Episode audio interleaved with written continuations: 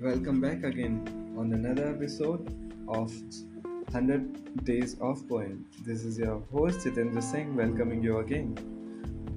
Well, for today's episode, I've chosen another poem by Oscar Wilde, Holy Week at Genoa.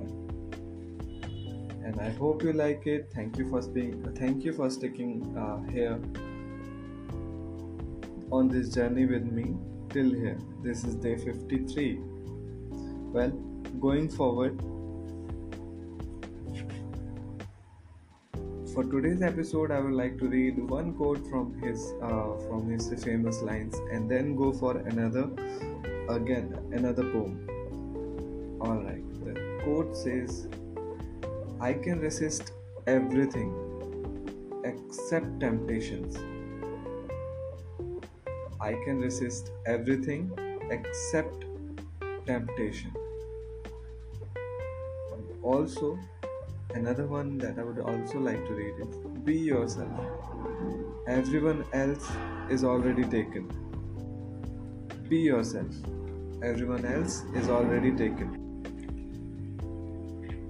I hope you like them. Now, moving forward, let's go for the poem itself. The name of the poem is Holy Week at Genoa by Oscar Wilde. I wandered through Scoglietto's far retreat. The oranges on each or overhanging spray burn as bright lamps of gold to shame the day. Some startled bird with fluttering wings and fleet made snow of all the blossoms at my feet. Like silver moon, the pale narcissi lay, and curved waves that stake the great green bay. Laughed I the sun, and life seemed very sweet. Outside, the young boy priest passed, singing clear, Jesus, the Son of Mary, has been slain. Oh, come and fill his back sepulchre with fire, with flowers. Oh, come and fill his uh, sepulchre with flower.